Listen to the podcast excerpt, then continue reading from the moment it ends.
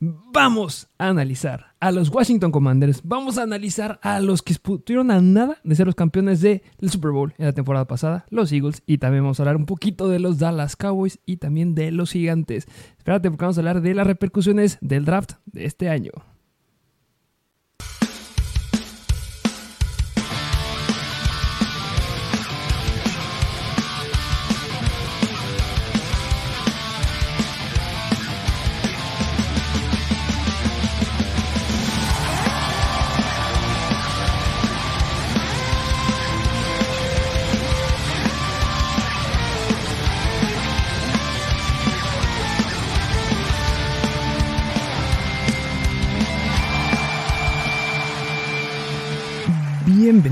A un nuevo episodio de Mr. Fantasy Football.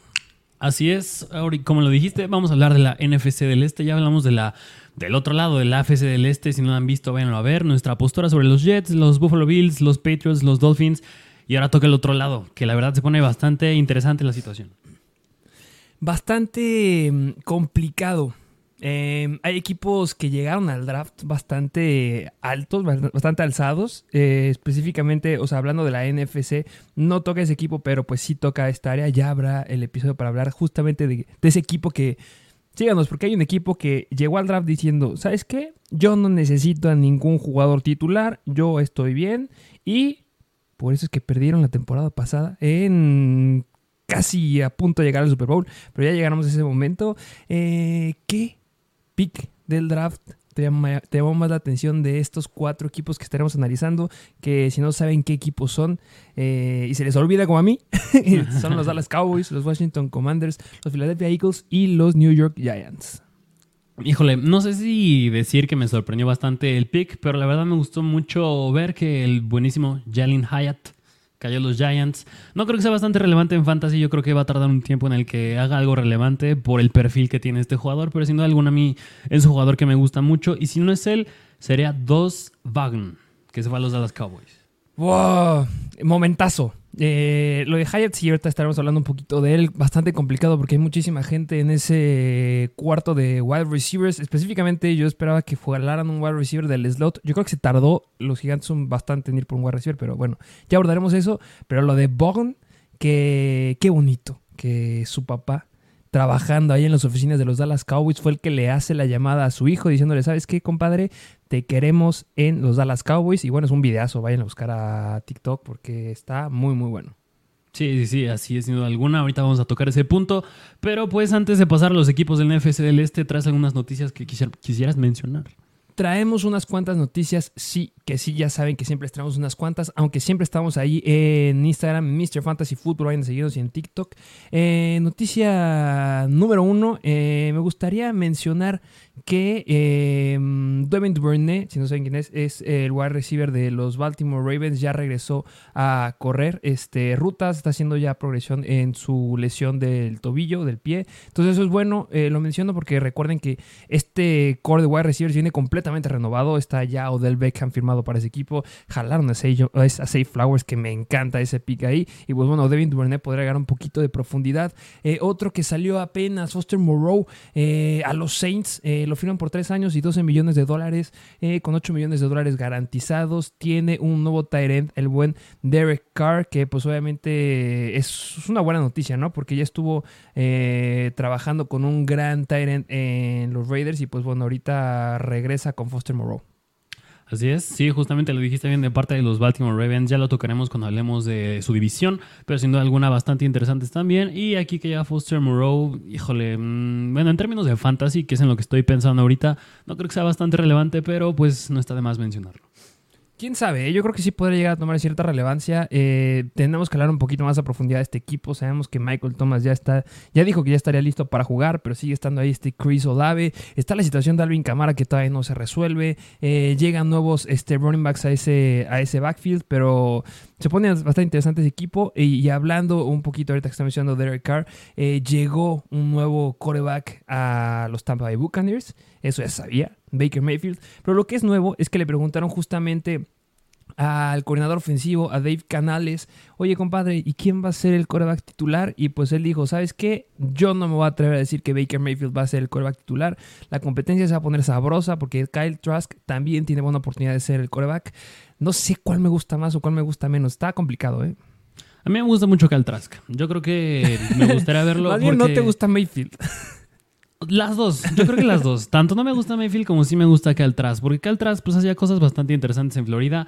No creo que vaya a ser un hitazo, que le vaya a ir muy bien, pero sin duda alguna es un coreback que sí quisiera ver, que sí quisiera verlo ya jugar en la NFL.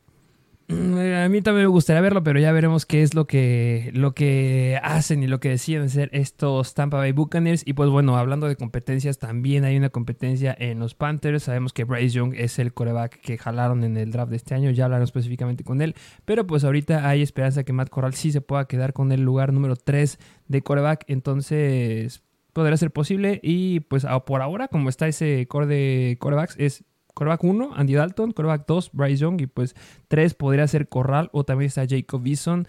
Eh, yo espero que Bryce Young le den rápido el papel titular a, bueno, el papel titular de coreback en los Panthers. Que sería lo más lógico. Que, pues, digo, no gastas un pick de primera ronda, más bien el pick 1 general en un coreback que vas a tener en la banca. Eh, eso es, lo que diría la lógica, pero pues ya veremos qué hacen justamente los Panthers. Y, chistoso, ¿eh? Bueno, ya estaremos hablando de específicamente de los quarterbacks eh, a lo largo de este episodio. Ya, la última, porque esta sí tendría un poquito de relevancia para los que son seguidores de los Kansas City Chiefs. Isaiah Pacheco eh, lo operaron en, en la, en la postemporada este, de la mano y va evolucionando bien. Y se espera que sí pueda llegar a ser el running back número uno de los Kansas City Chiefs. Esos son buenas noticias. Así es, ya lo, igual, ya llegará su momento cuando hablemos de Kansas City y esa división, pero pues bastante buenas las noticias y ahora sí, pues, ¿qué te parece si nos vamos de lleno con la NFC del Este, que es lo que muchos pues vinieron a ver? Vámonos con el primer equipo. Vamos a hablar, obviamente, del equipo que se tenía que hablar, del que están muchos esperando. Un análisis a profundidad que hicieron movimientos interesantes. Vamos a hablar de los Georgia Eagles. sí, justamente, porque si no me recuerdo, creo que fueron tres, al menos en este draft, tres jugadores de Georgia que seleccionaron en el draft, ¿no? Podrías decir que, bueno, en parte yo creo que sí, ¿eh? es la respuesta sí, que los Philadelphia Eagles tuvieron el mejor draft, al menos el primer este, round del draft fue el de los Philadelphia Eagles. Fue una pregunta que sacamos en Instagram y varios contestaron que era Philadelphia.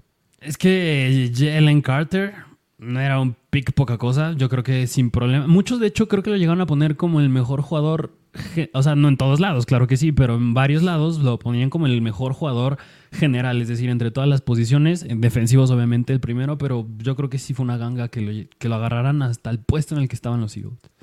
Sí, justamente se llevaron ahí bastante, cosas bastante, bastante buenas. Se lo llevaron en el noveno pick al defensive tackle Jalen Carter. Esa línea está de miedo.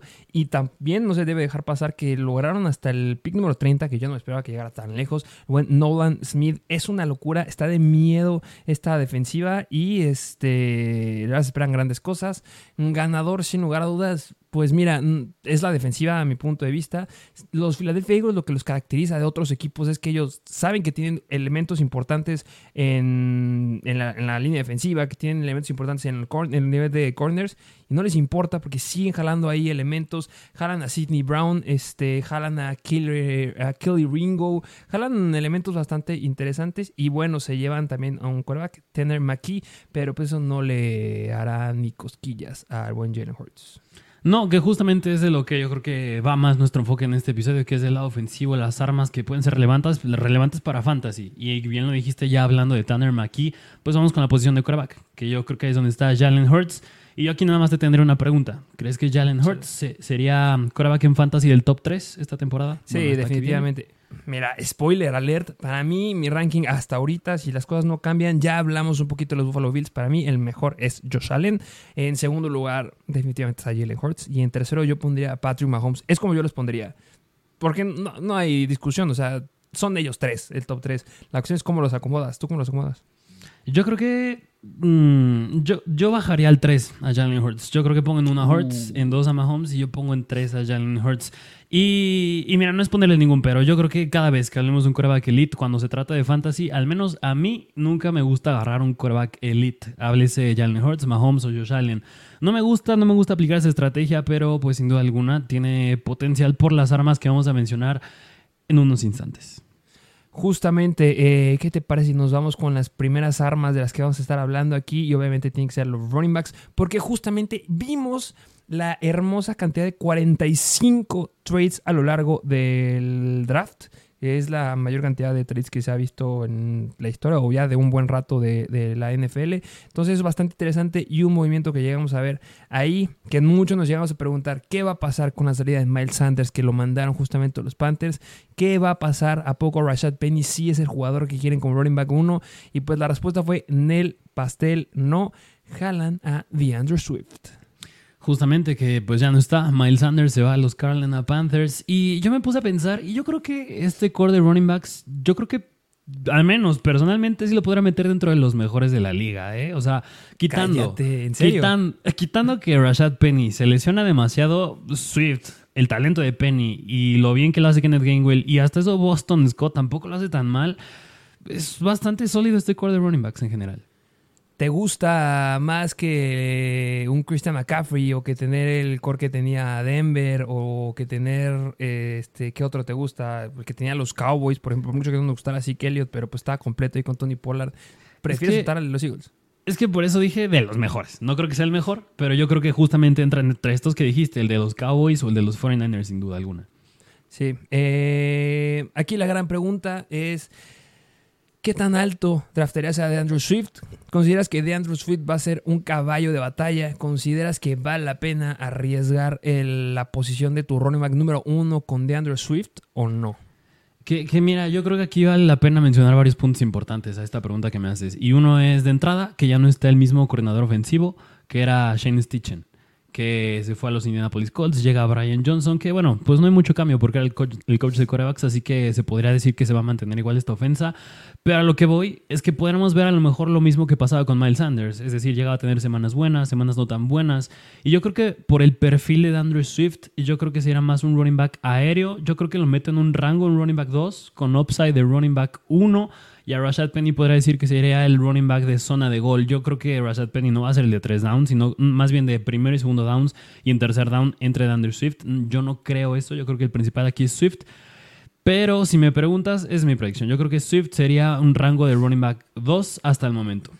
Eh, ok, te la valgo, pero sería un running back 2 eh, ya teniendo wide receivers. O sea, lo estoy hablando específicamente del draft. Obviamente, como un running back 2, yo lo pongo como un running back 2 bajo, la verdad, porque yo creo que aquí se van a estar repartiendo las cosas bastante entre, todos. En primer lugar, eh, varios puntos. Uno es el que les comento, o sea, repartir entre muchas personas el balón. O sea, no porque ya llegue un de Andrew Swift o porque esté un Rashad Penny, significa que no va a tener oportunidades Kenneth Gainwell o que va a tener oportunidades Boston Scott. Ya nos han enseñado en el pasado este, este core de running backs que les gusta tener este, distribución de la bola y que mm, aunque esté Miles Sanders, o en el pasado con Sam Miles Sanders, le seguían dando oportunidades a Kenneth Gainwell y a Boston Scott y eso no nos gustaba en fantasy. Si vemos un poquito lo que hacía este Miles Sanders la temporada pasada, estuvo promediando 13 puntos fantasy en promedio por juego. La verdad no se me hace que es una gran cantidad, se me hace lo que es bastante poco para considerar el running back uno de una ofensiva bastante dominante, eh, estaba promediando por partido 74 yardas y le estaban dando 15 acarreos por partido y estaba teniendo medio touchdown en promedio por juego. Eso, o sea, eso es bueno, pero también es malo, porque el que se quedaba con los touchdowns en ese equipo y va a seguir sucediendo que va en contraposición de lo que estaba diciendo Rashad Penny, es que las situaciones de zona de gol son de Jalen Hurts. Él las va a correr. Y obviamente sigues teniendo un AJ Brown, sigues teniendo un Devonta Smith, sigues teniendo un Dallas Goddard, que son buenos elementos para zona roja. Entonces, no creo que, por mucho que me digas, va a ser el que va a tomar las oportunidades de zona de gol, van a ser muy, muy pocas las oportunidades de zona de gol comparado a lo que vimos la temporada pasada con Mel Sanders. O sea, dudo que se vaya a repetir esto. Y ahora tienes un DeAndre Swift y un Rashad Penny. Y el mío punto número dos es que tienes a dos hombres que les encanta, les fascina, están hechos el NFL para lastimarse y para no jugar. De Andrew Swift no nos ha dado ninguna temporada completa desde que llegó. Temporada del 2020 se lastimó tres semanas, de la semana 11 a la semana 13 temporada del 2021 se lastimó de la semana 13 a la semana 16 y temporada del 2022 el año pasado se lastimó de la semana 4 la semana 5 también, y eh, se perdió este, toda la ronda divisional, los partidos divisionales y que fue en contra de los Giants. O sea, se perdió una gran cantidad de partidos este de Andrew Swift y yo creo que va a volver a pasar.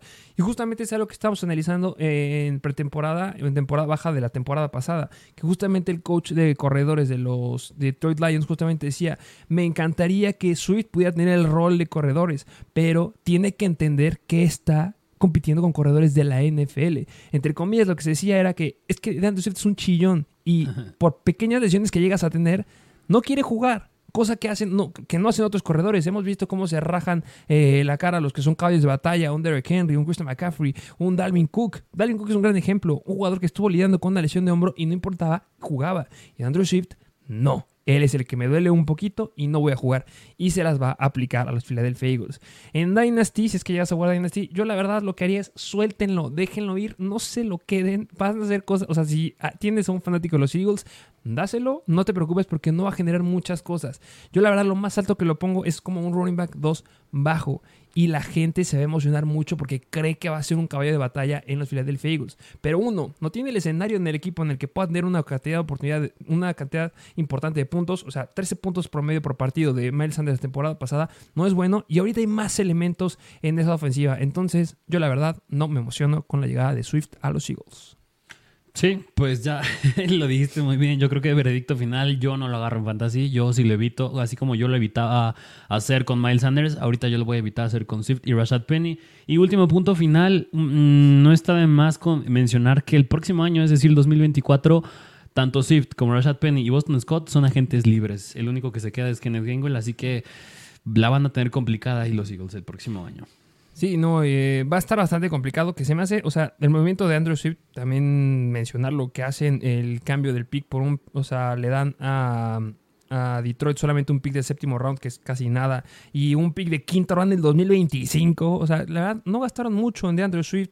Fue un corredor que les llegó sumamente barato. Es un corredor que saben que, pues si se lastima, tengo a Rashad Penny. Si Rashad Penny se lastima, va a estar Andrew Swift. Y si se lastima, saben que puedo confiar en Boston Scott y Kenneth Gainwell. O sea, a la, a la, larga es un gran eh, movimiento, hablando en general de los Eagles, que se me hace que es de los equipos que mejor maneja este, los trades y los mejor maneja el scout de jugadores.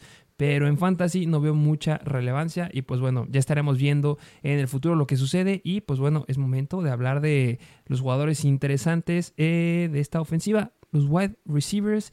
Em, ¿Cómo ves a esto, este core de wide receivers? Pues mira, aquí a diferencia de la posición de running backs no hubo muchos cambios. El único cambio pues que se podría decir es la llegada de Olamide de Zacchaeus, que la verdad yo creo que es un wide receiver bastante infravalorado. A mí se me hace bastante, bueno. Bastante, eh, me encanta esta temporada. A mí también, y no es por demeritar el talento de Quest Watkins, pero yo creo que Olamide Zacchaeus podría... Mm, claro que va a haber semanas en las que va, a estar en waivers, sí o sí. Yo creo que sí. Va a haber semanas en las que va a estar ahí. Sin duda alguna, AJ Brown, el sexto mejor wide receiver de acuerdo a PFF la temporada pasada, bastante bueno. De Smith, bastante sólido. Así que pues es que yo no creo que hubiera mucho cambio en esta ofensa. Mira, AJ Brown entra como un wide receiver 1 y Demonta Smith como wide receiver 2. La disputa ya va a estar entre Quest Watkins y Zacchaeus. Y yo creo que Zacchaeus sí le puede, le puede quitar el rol de wide receiver 3 a Quest Watkins. Sí, exactamente. Y se puede quedar con jugadas largas, jugadas interesantes. es un sleeper, sin lugar a dudas. Estaremos hablando mucho de él en los episodios que haya de sleepers y en los episodios que haya de qué hacer en los late rounds. Yo creo que a de Zacchaeus, grábense bien su nombre porque era relevante en Atlanta, porque se lastimaban los, los titulares, específicamente cuando se lastimaba el buen, este, o cuando me lo cortaban, este, a este Calvin Ridley, brillaba muchísimo la de Zacchaeus. Y pues bueno, aquí tiene una gran oportunidad de brillar. Y eh, lugar de dudas se va a estar debatiendo ahí si vale la pena ir por la mesa Qs o ir, vale la pena ir por otros wide receivers como los novatos. Ya abordaremos estos puntos. Y pues bueno, vámonos a la última posición que son los Tyrants. Eh, Dallas Goddard y Dan Arnold. ¿Cómo ves estos muchachones? Mm, pues mira, Dallas Goddard, ¿qué te digo? Yo creo que es un Tyrant que sí vale la pena seleccionar. Yo creo que va a estar ahí por ahí de la segunda o tercera ronda. ¿Estás de acuerdo conmigo? Yo creo que una tercera cuarta. Ok, tercera cuarta. Dejémoslo en tercera. Sí, porque, porque llegan muchos Tyrants. Hay muchos Tyrants bastante interesantes. Yo creo que es un Tyrant seguro. Eh, justamente siempre se le está peleando. Siempre decimos de los Tyrants que hay tres este, grupos de Tyrants, que son Elite. Bueno, yo pondré cuatro. Este, el primero es el nivel Travis Kelsey, solo hay un Travis Kelsey. Después entra el nivel donde está Mark Andrews, donde suele estar este Darren Waller. Y después ya caía en los niveles un poquito más generales, donde estaba este Tío Hawkinson, donde estaba Dallas Goddard, donde Zach Ertz, donde podría, mi punto de vista, ya leíto un poquito este Dalton Kincaid. Eh, ya hay muchos nombres que empiezan a brincar ahí, pero Dallas Goddard de ese esa bola de, de, Tyrants, yo creo que es de los mejores. Pero ya abordaremos eh, un poquito más. Recuerden que este episodio es un poquito más para ver qué eh, resultó del equipo después del draft. Y pues bueno, ganadores. Jalen Hurts sigue siendo un ganador, sigue siendo top 3 para nosotros. Los running backs nadie gana, yo creo que se pierde porque perdemos mucho valor aquí y pues de los wide receivers siguen ganando y ganando como siempre serán siendo este core de wide receivers de los Eagles. Sí, y, pues mira, nada más para pues cerrar un poquito los Philadelphia Eagles, como les preguntamos en Instagram, tú, ¿cuál es tu predicción de estos Philadelphia Eagles? ¿Crees que sean líderes de su división? ¿Llegan a Wildcard? ¿Llegan otra vez al Super Bowl? ¿Lo pierden? ¿Lo ganan? En general, ¿cómo los ves? Yo creo que pueden llegar a yo creo que a Wildcat podrían llegar, pero no creo, no, no creo que lleguen a, la fiesta grande. No lo sé. Tendría que ver cómo empiezan la temporada, cómo se van dando. Me gustaría ver este, muchas cosas todavía con este equipo para poderte decir si van a ser 100% dominantes como lo fue la temporada pasada, pero sin lugar a duda de los favoritos, sí lo son. De los cinco favoritos para llegar al Super Bowl. Ok, va, pues ahí está. Eh, vamos al siguiente equipo. Vamos a hablar ahora del equipo favorito de todos y de su gran quarterback número uno, los Washington Commanders al mando de Sam Howell. Al mando de Sam Howell, estos Commanders que, que mira, pues Sam Howell, pues si podemos resumir qué es, cómo es Sam Howell, es un quarterback deep threat, como le llaman por ahí. Es un quarterback que le gusta mucho pases largos y es muy bueno en ello. El detalle con Sam Howell es que no es muy paciente, tiene a rolar mucho, no, se anticipa mucho en los pases y cuando tiene wide receivers abiertos los tiende a tirar. Y también tiene un juego muy limitado porque en college juega mucho RPO. Así que si podías decirme cuál es el plus y cuál es la ventaja de Sam Howell, son pases largos. Y ahí yo creo que sería bueno tanto para Jahan Dodson como para Trey McLaurin.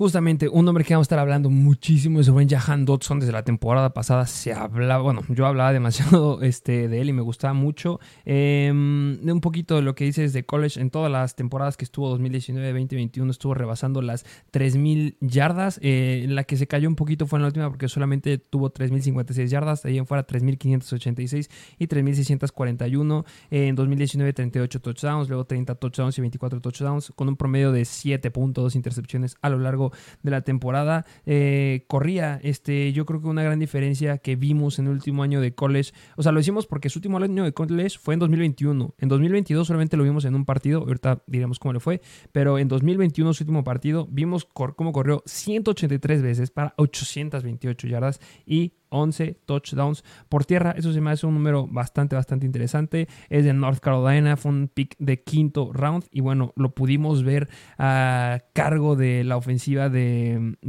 los Washington Commanders en la semana 18 en contra de los Dallas Cowboys. Tuvo 19 intentos para 11 completos, 57 eh, yardas en promedio, 169 en total, 57, eh, eh, ese número, 169 yardas en total y un touchdown, pero pues una intercepción. Tuvo cuatro pases de más de 40 yardas, de más de 20 yardas y un pase de más de 40 yardas. Em, espero que se pueda llegar a combinar bien la situación aquí y si es que no se puede dar la situación al lado de, o sea, de la mano con Terry McLaurin y con el buen eh, Jahan Dodson, pues recuerden que está Jacoby Brissett detrás de él y pues al menos ya estuvo demostrando la temporada pasada en Cleveland que pues bueno, puede llegar a hacer cosas. Sí, y que hasta eso Jacoby Brissett la temporada pasada no hizo las cosas tan mal. De hecho, tuvo muy buena calificación. Pero yo creo que también un detalle que aquí le pondría, pues no a Sam Howell, pero de los Commanders, es que los Commanders tienen de las peores líneas ofensivas de la liga. Está rankeada como la número 29 y la temporada pasada también fue de las peores en cuestión de protección de pase. Así que aquí puede estar el detallito con, no con Sam Howell, pero pues que le podría llegar a afectar. Ya veremos cómo le va eh, con esta ofensiva. Eh, ¿Te parece que nos vayamos al core de running backs? Porque aquí sí jalaron a un hombre de los Washington Commanders. Eh, pero bueno, para mí, un claro ganador. Porque no es bastante, no es importante el core que jalaron, la verdad. Jalan a Chris Rodríguez, pero pues el rol de running back 1 se queda para Brian Robinson, Antonio Gibson, Jared Patterson. Brian Robinson, estrellato de este hombre. Sí, justamente, así que justamente era esa mi pregunta de cómo, pues cómo veías a este core de running back. Es decir, si tú en fantasy, si te metes con Brian Robinson o es la misma cuestión de año tras año. Bueno, al menos estos últimos años con los Commanders, que un año es Antonio Gibson, que no está de más mencionar, que tampoco ya no está JD McKissick, que llegaba a quitar rol, este, oportunidades. El año pasado fue el momento de Brian Robinson. Ahora, ¿crees que sí ya se queden con uno establecido como running back uno o crees que se la campechan ahí los Commanders? Se la van a seguir campechaneando, se la van a seguir rolando. Este, sabemos cómo son estos Washington Commanders. Espero que, bueno, al menos lo, lo que llegamos a ver este a inicio de temporada, bueno, la temporada pasada yo estaba súper hypeado, me encantaba cómo iban a darse las situaciones con Brian Robinson, pero pues bueno, tuvo la situación que pues lo asaltaron, le dieron unos cuantos balazos y pues no pudo empezar la temporada. Se perdió cuatro juegos y en lo que pudimos ver al inicio de la temporada, la verdad era una buena carga de trabajo. Semana número 5, 9 acarreos. Semana número 6 en contra de Chicago, 17 acarreos. Y semana número 7 en contra de Green Bay, 20 acarreos. Después empezó a dar la situación justamente que tú dices, que le empiezan a dar un poquito más de volumen a Jenny McKissick, empiezan a darle volumen a Antonio Gibson. Y justamente de la semana 9 a la semana 11 fue que le dieron la mayor cantidad de volumen que vio Antonio Gibson a lo largo de la temporada, con 11, 14 y 18 acarreos, promediando en 11.6 puntos fantasy. Le quitó muchas oportunidades a Brian Robinson y justo ahí fue que mucha gente empezó a espantarse, pero después vimos su mejor semana en fantasy en la semana número 12 en contra de los Atlanta Falcons, donde, metió 20.5 puntos fantasy, 18 carros para 105 yardas. O sea, a final de cuentas, y aunque tuviera rol este Antonio Gibson, tenía mucho volumen Brian Robinson en sus últimos cuatro partidos, semana 13 a 17, eh, porque tuvieron semana de bye en la semana número 14, estuvo promediando por partido 9.8 eh, puntos fantasy. Aquí lo interesante y el punto que, que debemos de ver y de considerar es que estuvo tocando el balón cerca de 20 oportunidades por tierra, casi por partido. Entonces eso es espectacular que a un corredor le pueda dar esa carga de trabajo. Mucho tiene que ver que pues no le estás dando volumen a los wide receivers, pero en esas últimas dos semanas que tuvo ahí jugando, tocó tres veces en el partido en contra de San Francisco, la mejor defensiva en contra de los corredores, tres veces tocó el balón dentro de la yarda 5 y en la semana número 17 en contra de Cleveland, dos veces dentro de la yarda 5. No pudo concretar, no metió touchdowns, pero las oportunidades estaban. Entonces, al menos yo creo que sí va a seguir siendo el running back uno del equipo. Eso nos lo demostraron en las últimas cuatro semanas y eso va a seguir sucediendo.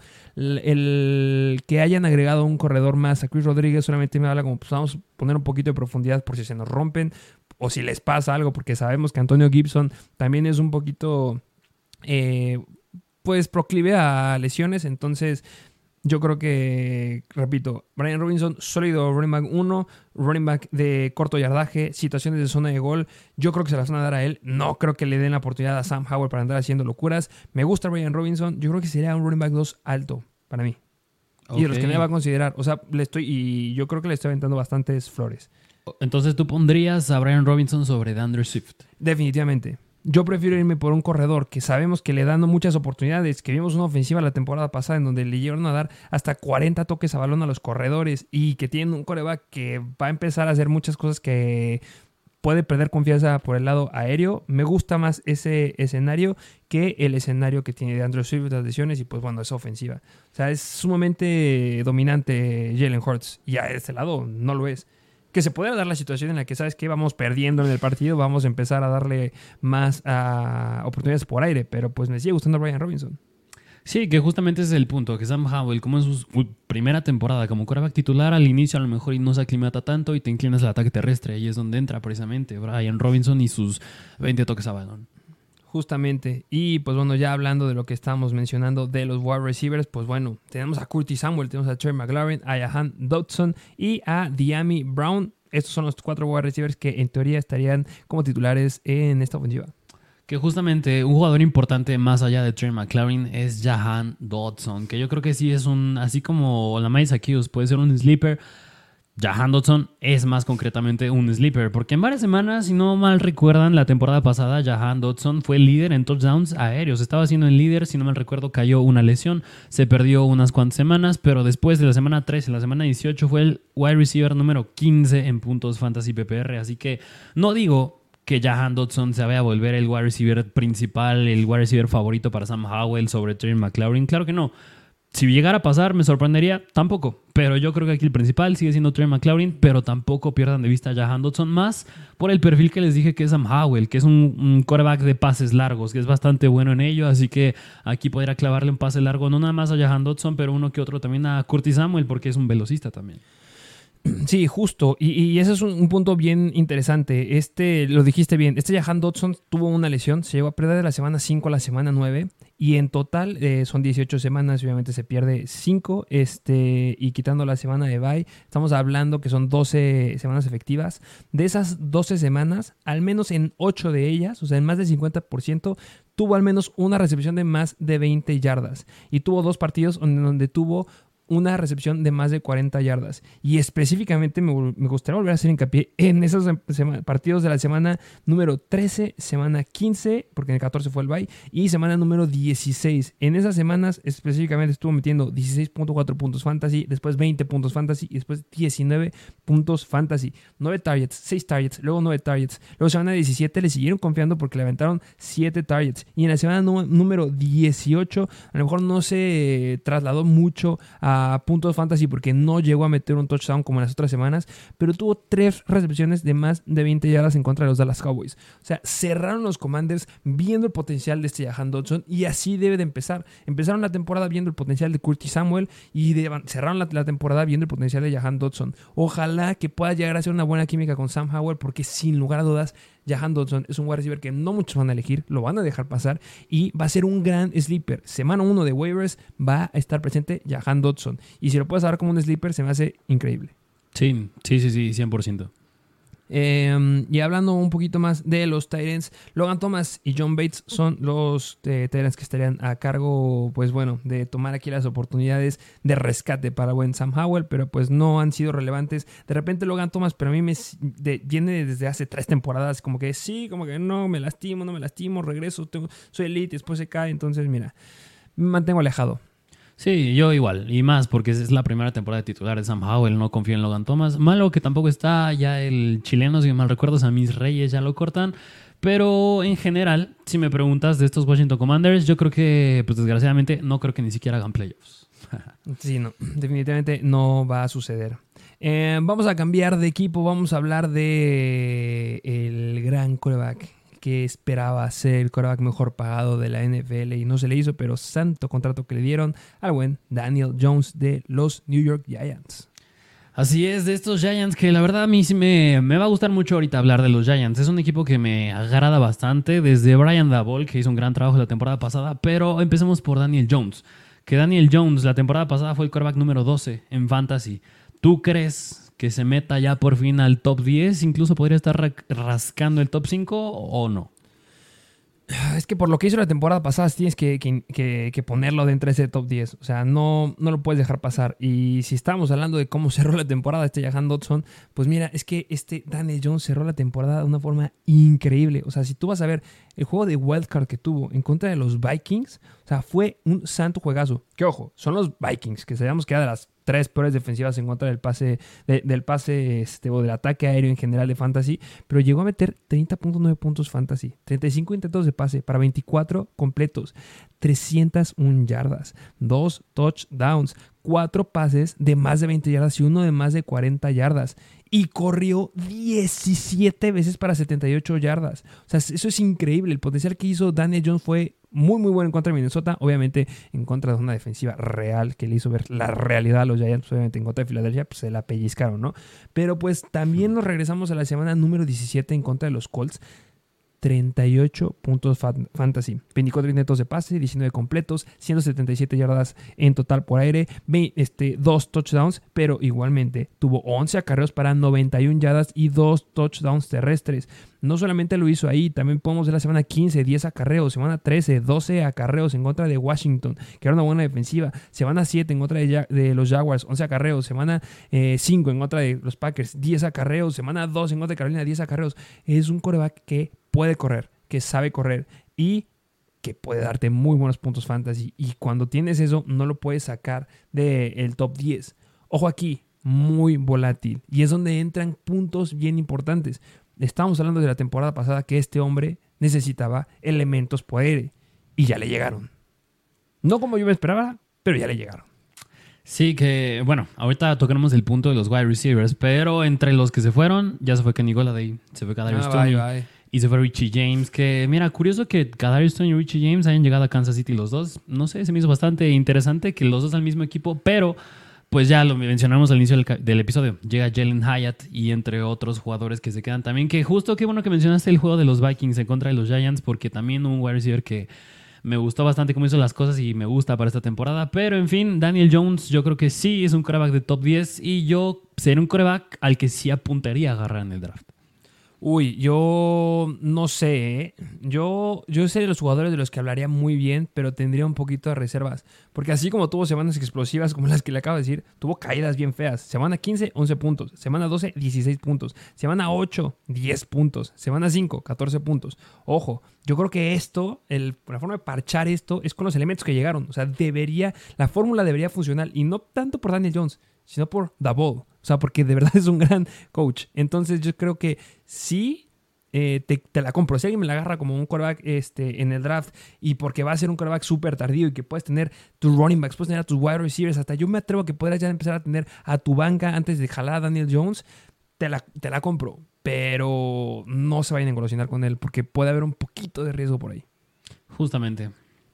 Eh, corredores. ¿Qué sucede en el área de corredores de los New York Giants? Eh, pues bueno, sabemos que está Shaquan Barkley, de segundo está Matt Breida y jalan a un corredor de, los Sooners, a Eric Ray, y pues atrás de él está Gary Brightwell. Así es, pick de, de quinta ronda, el buen Eric Gray. Pero pues aquí la, el punto focal pues, es el buen Saquon Barkley. Yo la verdad, yo creo que Saquon Barkley es un, es un running back que va a estar en la primera ronda. Es decir, no cada segunda ronda. Pero si a mí me pones entre elegir a Saquon o un Jamar Chase o a Davante Adams, yo creo que yo no escojo a Saquon. Yo creo que optaría pasar por él o tú cómo lo ves. Pues mira, lo, si vemos lo que hizo la temporada pasada, estuvo promediando 17.6 puntos fantasy eh, en promedio por juego, lo cual es bastante, bastante bueno. En, en oportunidades este, por partido le estaban dando 18 carreras por juego, 82 yardas en promedio, estaba teniendo .6 touchdowns por partido. Yo creo que ese es un número que a lo mejor no mucho se le hace muy atractivo, porque si vemos los números de oportunidades que tenía en zona roja, era para que te estuviera metiendo al menos un touchdown por juego.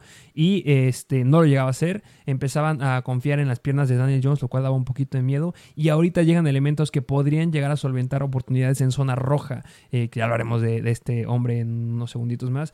Eh, yo por eso no creo que valga la pena un primera ronda. Y sin lugar a dudas sigue siendo un corredor que sigue teniendo ahí la etiqueta de ojo, se te puede romper, se te puede lastimar. La única temporada que tuvo completa fue en 2018. De ahí en fuera, 2019 se perdió tres juegos. 2020 se perdió toda la temporada, solamente tuvo un partido completo. 2021 se perdió cuatro juegos. Y en el 2022 se perdió el juego de la semana 18, pero era para descansarlo. Pero pues al menos el riesgo está. Entonces, sabes que los corredores te pueden lastimar. Pero cuando sabes que un corredor se te puede lastimar con mayor probabilidad, cuidado. Segunda ronda definitivamente lo agarro. Pero yo creo que igual que tú, si hay elementos que pueden tener mejores números en fantasy, son los wide receivers de este año. Entonces yo igual me reservaría un poquito por ahí. Que igual, Saquon pues entra en la misma estrategia que hemos dicho años anteriores. Es decir, si lo, haga, si lo vas a agarrar en caso de que pues, lo hagas, tienes que agarrar a Matt Breda. Era lo mismo que pasaba con Dalvin Cook. Si lo agarras, tienes que agarrar a Alexander Mattison. Ya no es el caso, pero en es, teoría. Es, es, la idea de si agarras al running back 1, que si es muy propenso a lesiones, tienes que agarrar al 2. Aquí pasa lo mismo con Saquon. Y también por eso yo no quiero gastar un pick nada más en tener la reserva de Saquon Barkley por si se lesiona o no. Mejor agarro a Matt Breda y me espero que se le rompa a Saquon Barkley. Y pues bueno, ahí hago un trade eh, después. Justo. Este. Wide receivers. Te dejo aquí que presentes a los wide receivers de este equipo, porque quieras hablar de uno. Pero es que mira, los wide receivers son, son un chorro. Mira, a ver, empezando por Isaiah Hodgins, que es el que más me gusta. Darius Slayton, Paris Campbell, Jalen Hyatt, Wanderer Robinson y Sterling Shepard. Ya mencionamos que ya no está Kenny Golladay, ya no está Kadarius Stoney y ya no está Richie James. Yo aquí donde le apunto es Isaiah Hodgins. Porque Isaiah Hodgins, pues él no estuvo desde el inicio de la temporada pasada. Este, si no me recuerdo, estamos en los Buffalo Bills. Llega a los New York Giants y tiene unas semanas de altibajos, pero al final de la temporada más me agrada que confiaron en él en el juego divisional. No recuerdo si fue de Wildcard divisional, pero el que mencionaste ahorita en contra de los Minnesota Vikings hizo las cosas muy bien y que hayan confiado en él, en un juego bastante importante. Me gusta bastante. Yo, si le apunto a algún wide receiver aquí, tendría que ser Isaiah Hodgins. Yo creo que un sleeper muy profundo a lo mejor podría ser Jalen Hyatt, pero Jalen Hyatt es un wide receiver de pases profundos. No es muy creativo en su, más bien sus habilidades para correr las diversas rutas no es muy variado. Así que él es más de rutas largas, más de pases profundos, pero el que sí, a mi punto de vista, tiene más un paquete completo tendría que ser Isaiah Hodgins.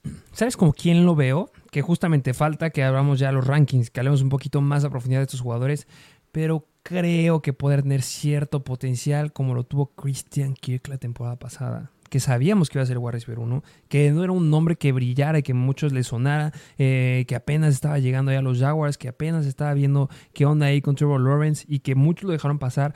En un wide receiver que se iba en la sexta ronda y fue una locura. Y si nos hiciste caso, te fue espectacular. Bien lo dijiste, partido de wildcard, un partido importante en contra de los Vikings, 24.5 puntos fantasy, 8 recepciones de 9 targets, 105 yardas, un touchdown. En zona roja tuvo 3 targets dentro de la yarda 20 y uno de ellos fue dentro de la yarda 10. Tuvo una recepción de más de 20 yardas. Y no solamente fue que lo vimos haciendo grandes números en esta semana, también lo vimos en la semana número 31, en la semana número 31, semana número 16. Es que estaba viendo que los, Vikings eran la defensiva número 31 en ese entonces. 22.9 eh, puntos fantasy, 12 targets para 8 recepciones, 89 yardas. Eh, ya habíamos visto volumen de él. Era un jugador que estaba en waivers. Se cayó un poquito en contra de Indianapolis porque solamente tuvo cuatro recepciones, pero metió un touchdown, entonces no te decepcionó para nada. En ronda divisional se cayó estúpidamente demasiado, pero estabas compitiendo contra un Darius Slay que sabíamos que era de los mejores paquetes de cornerbacks de la NFL. Entonces es entendible. Y ahorita, ya lo dijiste, ya no están nombres importantes. De ahí en fuera, eh, es que si tú ves toda la lista de, de, de wide receivers que tienen los Giants, estoy viendo una lista, son 15 wide receivers. Es que está cañón. Isaiah Hodgson, Darius Slayton, eh, Price Campbell, Jalen Hyatt, Wandale Robinson, Sterling Shepard, Jameson Crowder, Jeff Smith, Colin Johnson, David Seals, Kill Pimpleton, Mackay Polk, Jadon Mickens, Drew Miller, Bryce Ford Witton. Todos esos están. Pues mira, de que tiene armas Daniel Jones, tiene armas. Es decir, aquí lo importante es ver quién se queda con la relevante, bueno, la mayoría de los targets. Y yo creo que ese es Isaiah Hodgins. Y malo por Wandale Robinson, porque si no me recuerdas, la temporada pasada nos gustaba mucho un wide receiver del slot, pero pues tuvo el famosísimo turn ACL y pues se cae por la llegada de Jalen Hyatt y Paris Campbell que yo lo decía, yo esperaba que justamente jalaran un wide receiver específico del slot. Jalen Hyatt podría ser que lo lleguen a comprar ahí, pero se me hace que es un wide receiver que lo pueden poner un poquito más por fuera porque tiene la altura. Entonces estaremos viendo a lo largo de los reportes cómo lo empiezan a colocar. Y a mí lo que me gustaría estar hablando aquí, si ya no tienes nada que decir de los wide receivers, es del Tyrant. Así es. Darren Waller. Sí, qué locura. Híjole, pues mira, eh, eh, es que es lo que les faltaba. Digo, la temporada pasada se quedaron sin Evan Ingram y se quedaron con Daniel Bellinger, que la verdad quedó mucho a desear. Había semanas en las que le iba bien, pero pues Darren Waller, un Tyrant con bastante talento, pues tú, ¿cómo lo ves? Es que justamente lo que estamos diciendo, era el parche que necesitaba, o sea, necesitaba un elemento importante, este Daniel Jones que pudiera confiar y que le pudiera soltar la bola. Vimos cómo en el pasado tenía Evan Engram y con él se podía destapar bastante, no llegaba a ser un Tyrant sumamente relevante, pero es que estamos hablando de Darren Waller. No, no vean lo que hizo en la temporada 2022 y no vean tampoco lo que hizo en la temporada 2021, vean lo que estaba haciendo en la temporada 2020. En la temporada 2020 eh, tuvo un partido en contra de los Jets de 45 puntos, tuvo un partido en contra de los Chargers de 30 puntos fantasy, en contra de Denver de 26 puntos fantasy, de Kansas City de 21 puntos fantasy, de los Saints de 28 puntos fantasy, de fuera 17, 15, 17, 13. O sea, este hombre tiene mucha, mucha calidad. Estamos hablando de un entonces cuando no estaba un Davante Adams en los Raiders, cuando era el foco principal de la ofensiva. Y ya les dijimos cuáles son los wide receivers de los Giants. Tiene el potencial y la probabilidad de volver a ser un hombre relevante en esta ofensiva. Puede ser el centro de atención de esta ofensiva. Sin lugar a dudas, le quita oportunidades de zona roja a Saquon Barkley. Es justamente el hombre del que yo estaba hablando. Entonces, si tú ya tienes un hombre que te estuvo demostrando a lo largo de diferentes temporadas, como la del 2020, que le estaban lanzando al menos una vez dentro de la yarda 10 en zona roja y que te estaba convirtiendo en touchdowns, no veo cómo los Giants no lo puedan ocupar así. Y si logra mantenerse saludable, este va a ser el target número uno de Daniel Jones. Y eso puede traducirse en muy buenos puntos fantasy. Así que, pues bueno, o sea, justamente, que por más que nos guste Isaiah Hodgins, Pues aún yo no creo que entre en un perfil. Es el wide receiver que puede tener la carga titular, como puede ser a lo mejor un Davante Adams, un Jamar Chase. Yo creo que aquí, como bien lo dijiste, el líder en targets puede llegar a ser Darren Waller. Tiene la experiencia, tiene el talento, hace las cosas bastante bien. Así que me gusta bastante Darren Waller como un Tyrant que presenta bastante upside. ¿Crees que lo puedas ir colocando a Darren Waller como este core de, bueno, el segundo paquete, entre comillas, bueno, primer paquete en teoría si no estuviera Travis Kelsey, pero entre comillas segundo paquete en donde te encuentras un este Josh Kittle, donde está este Mark Andrews y donde está Darren Waller, ¿podrías considerar que sigue estando ahí este Darren Waller? O mejor, como no lo hemos visto en este tipo de ofensivas, lo clavamos con el otro paquete de Tyrants, donde está T. Hawkinson, donde está Vance Calpitz, donde está Travis Kelsey, donde está este, digo, Zach ¿Cómo lo pondrías? Yo creo que lo pongo en este tercero que dijiste. Yo creo que tiene el upside de estar en el segundo, donde está Mark Andrews, pero por el momento yo sí lo pongo en el tercero. Ok, eh, necesitamos ver un poquito más y ver si sí le dan este papel, eh, justamente que estamos hablando de un eh, número uno del equipo, bueno, del principal elemento aéreo del equipo. Y pues vámonos al último equipo, el que muchos quieran escuchar hablar. Vamos a hablar de los Dallas Cowboys y de este hombre, el buen Dak Prescott. Justamente el buen Dak Prescott que, pues, híjole, aquí pasan cosas bastante interesantes en los Dallas Cowboys, que una es que Kellen Moore el coordinador ofensivo ya no está. Se va a Los Ángeles Chargers y la ofensa va a estar a cargo Mike McCarthy y Brian Schottenheimer. Que yo creo que si vamos a hablar de Dak Prescott, vale la pena hablar un poquito del, pues de lo que involucra a Mike McCarthy y Brian Schottenheimer. Y Brian Schottenheimer, si se acuerdan de él, él anteriormente estuvo con los Seahawks de 2018 a 2020 y se le criticó por no ser muy creativo. Eh, en la específicamente en la temporada 2020 se le criticó porque al inicio sí le estaba dando de comer, le estaba dejando cocinar a Russell Wilson y le estaba yendo bastante bien, pero al final de la temporada le faltó creatividad. Aquí es un punto a favor para Dak Prescott porque nos indica que a Schottenheimer le gustan mucho jugadas grandes, jugadas largas y bastante explosiva a la ofensa. Y por otro lado, Mike McCarthy, cuando pues estaba en sus años en Green Bay, que es cuando comandaba la ofensa, él era de las ofensivas más potentes en la NFL, tanto en yardas como en puntos, y específicamente porque le gusta usar la ofensa West Coast, es decir, se basa en pases rápidos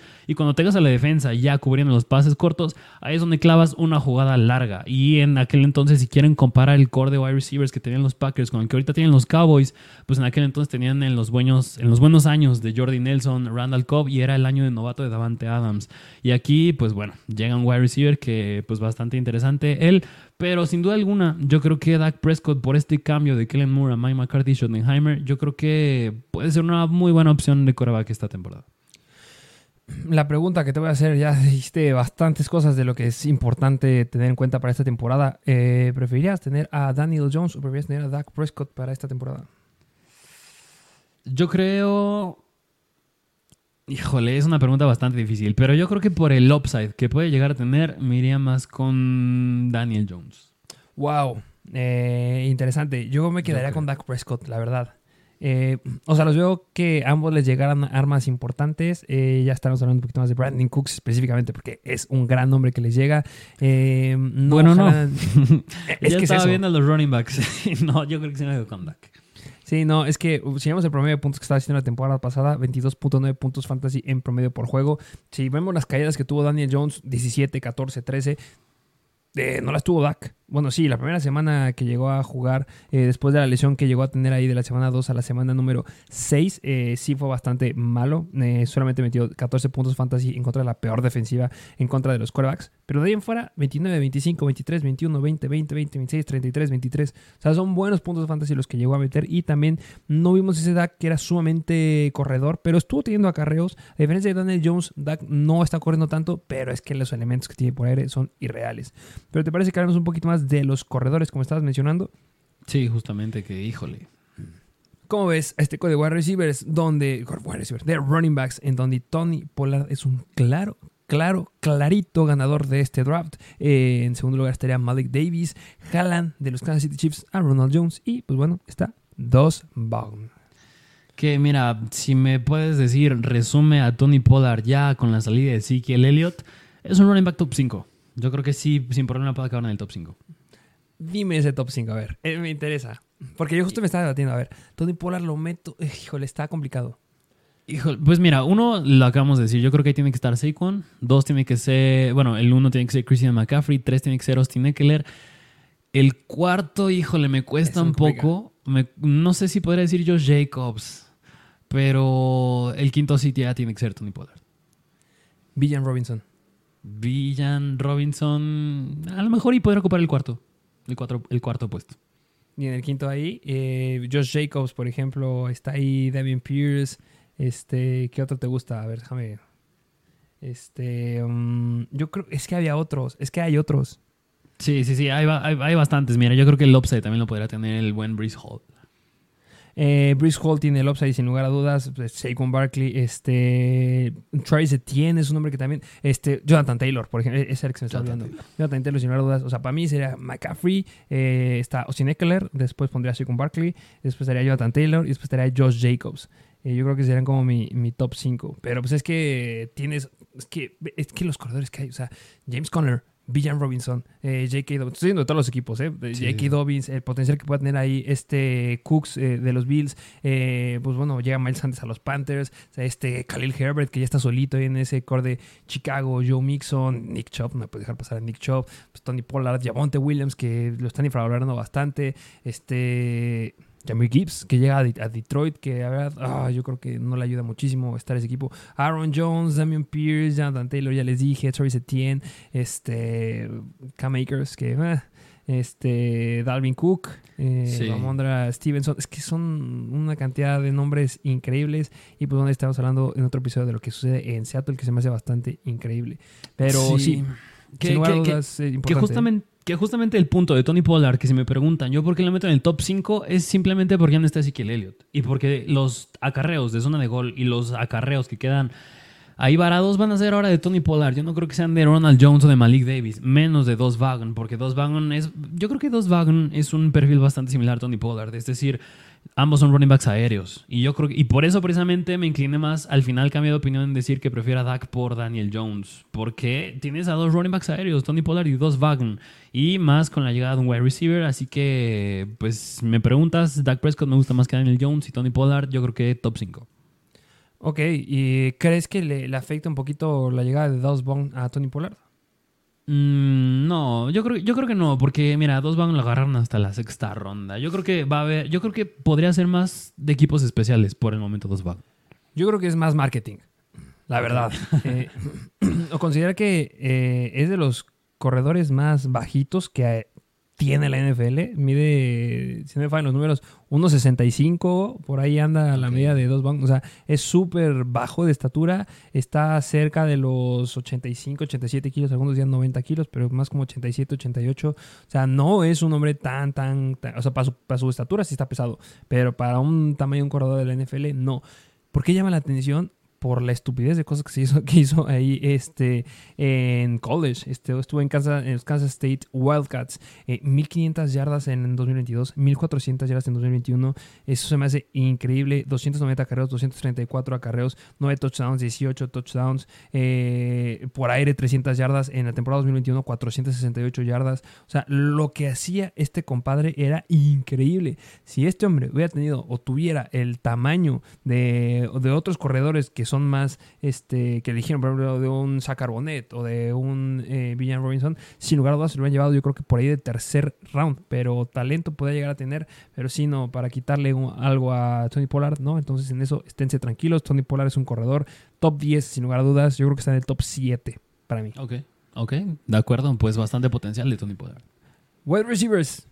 ¿Qué me puedes decir de estos wide receivers comandados por CeeDee Lamb? Del otro lado, Brandon Cooks, Michael Gallup y jalan a Jalen Brooks. Híjole, pues mira, aquí yo creo que lo más importante, y no me, y tampoco no dejar pasar que sigue estando Jalen Tolbert, que no hizo nada la Ah, temporada pasada, pero, pero sigue estando ahí. Y, y por lo mismo que dije, que a Mike McCarthy en los Packers le gustaba usar una ofensa West Coast y la puede proyectar aquí, por eso me hace sentido la llegada de Brandon Cooks, porque es un buen wide receiver del slot. Así que yo creo que CeeDee Lamb es un wide receiver uno, sin duda alguna. Y aquí el debate ya sería ver, eh, ¿te atreves a agarrar a, Brandon Cooks? ¿Te atreves a agarrar a Michael Gallup? ¿Cómo los ves ellos dos? Sí, Brandon Cooks sin lugar a dudas. Sí, claro que me atrevo a agarrar a Brandon, a Brandon Cooks. Mm, sin lugar a dudas. Si antes estaba hablando de poder agarrar a Michael Gallup, que era ju- justamente el deep threat que necesitaban los Dallas Cowboys, con Brandon Cooks me encanta, me fascina. Yo creo que es una gran dupla para CeeDee Lamb. Eh, se va este Dalton Schultz y eso todavía me fascina. O sea, se va Dalton Schultz y llega Brandon Cooks, se me hace fenomenal. Jalan un Tyrant, eh, ahorita lo estamos hablando, pero Brandon Cooks llega a ser el sólido wide receiver 2. Y si hemos visto que quarterbacks pueden llegar a solventar a dos wide receivers, específicamente Joe Burrow, como puede solventar a un Jamar Chase y a un T. Higgins, estos dos lo pueden hacer. Y perdónme, pero es que Brandon Cooks tiene un gran talento y siempre era el hombre infravalorado que escuchábamos en Fantasy, que agárrenlo porque no lo están considerando. Desde hace tres años, hace dos años, Brandon Cooks era un jugador que se estaba yendo en la cuarta, quinta ronda y era el wide receiver uno sólido de los Houston Texans. Cuando estaba con Deshaun Watson era importante. Cuando estaba con Andrew Hopkins no era a lo mejor tan, tan relevante, pero sí importante. Se va Andrew Hopkins, Brandon Cooks se vuelve el wide receiver número uno y me fascina. Se fue también Will Fuller y me encantaba Brandon Cooks. Y ahorita que llega un equipo que tiene un quarterback, no es el mejor de todos, pero que sabe cómo colocar ciertas bolas y tienes un wide receiver que está acostumbrado a estar con quarterbacks que no saben colocar ninguna bola, mm, bueno, no, no a nivel Terry McLaurin, pero sabe cómo agarrar bolas que son inatrapables, me fascina, me gusta mucho lo que puede llegar a hacer aquí. No para tenerlo como un wide receiver 1, pero me encantaría tenerlo como un wide receiver 2. Sí, justamente, que yo creo que sin problema es el wide receiver del slot. Y mira, nada más, yo creo que por Tony Pollard, por Brandon Cooks y por Michael Gallup, por eso me gustaría que este año sí les fuera bien a los Cowboys. Sí, y por Micah Parsons. Y por Micah Parsons, sí, sí, sí. Ya hablando del lado defensivo. Y hablando de, bueno, no de la defensiva, pero cosas que agarraron en el draft, jalan a un nuevo tight end. Estaba Jake Ferguson, pero jalan a Luke Schoonmaker. Así es que no es poca cosa Luke Schoonmaker porque fue pick de segunda ronda. Así que. Schoonmaker, Schoonmaker. Pick de segunda ronda, no es poca cosa. Como lo dijiste, se va Dalton Schultz. Así que. Mira, yo creo que Jake Ferguson no es la gran cosa. Yo creo que si lo agarraste en segunda ronda a Luke Schoonmaker, que en college fue bastante decente, bastante sólido en Michigan. Yo creo que pues podrá ser el Tyrant relevante aquí, pero yo al momento prefiero evitarlo y prefiero esperarme a que hagan algo relevante alguno de los dos y ver si me caen waivers alguno de los dos, porque de entrada del draft yo no me atrevo a agarrar a ninguno. Eh, sí, no, no es para que lo agarren. Eh, sigamos un poquito lo que hizo el buen Schoonmaker. Este, importante, su última temporada. Tuvo eh, 35 recepciones para 418 yardas, 3 touchdowns. Estuvo promediando por recepción 11.9 yardas. O sea, estuvo haciendo las cosas bastante, bastante bien este, ahí en Michigan. Para mí no era de los top Tyrants. Yo de mis top 5, sin lugar a dudas, el primero era este eh, Dalton Kincaid que justamente es lo interesante, que iba eh, avanzando el draft, iba llegando el pick de los Cowboys y era, los Cowboys van a ir por un talent y ahí está Dalton Kincaid.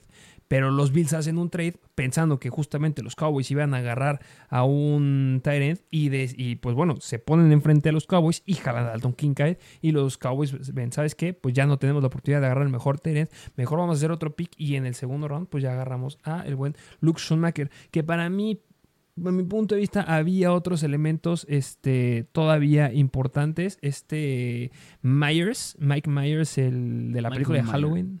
Michael Mayer. Michael Myers eh, era para mí un mejor talento. No recuerdo si ya se lo habían llevado o no se lo habían llevado, pero bueno. Jalan a un buen eh, Tyrant a futuro. Recuerden que los Tyrants en su primera temporada no les suele ir bien. Y mi excepto de esta temporada, así como hace tres años, bueno, hace dos años fue Cal Pitts que nos defraudó, es Kincaid. Pero yo creo que Kincaid sí lo puede llegar a hacer. Y Luke no confía en él. Aquí hay que volver a ver a Brandon Cooks, a Michael Gallup y obviamente a CeeDee Lamb. Así es, así que mm, pues yo creo que en general, pues esta sería la vista de los Dallas Cowboys, por eso yo creo que les va a ir bien. Y si me preguntas así nada más por diversión, yo creo que el líder de esta división serían los Eagles. En segundo lugar, yo creo que llego a meter a los Giants, en tercero a los Cowboys Wow. y cuarto Washington. Depende cómo, cómo decidan jugar los Dallas Cowboys. Sabemos que van a ilusionar a la Cowboy Nation sin lugar problemas. Los van a ilusionar al principio. Van a ver que esta es su temporada. Yo me atrevería. eh, ah, los dejo igual que tú. Es que. Bind the ball. Sí, está No puedo.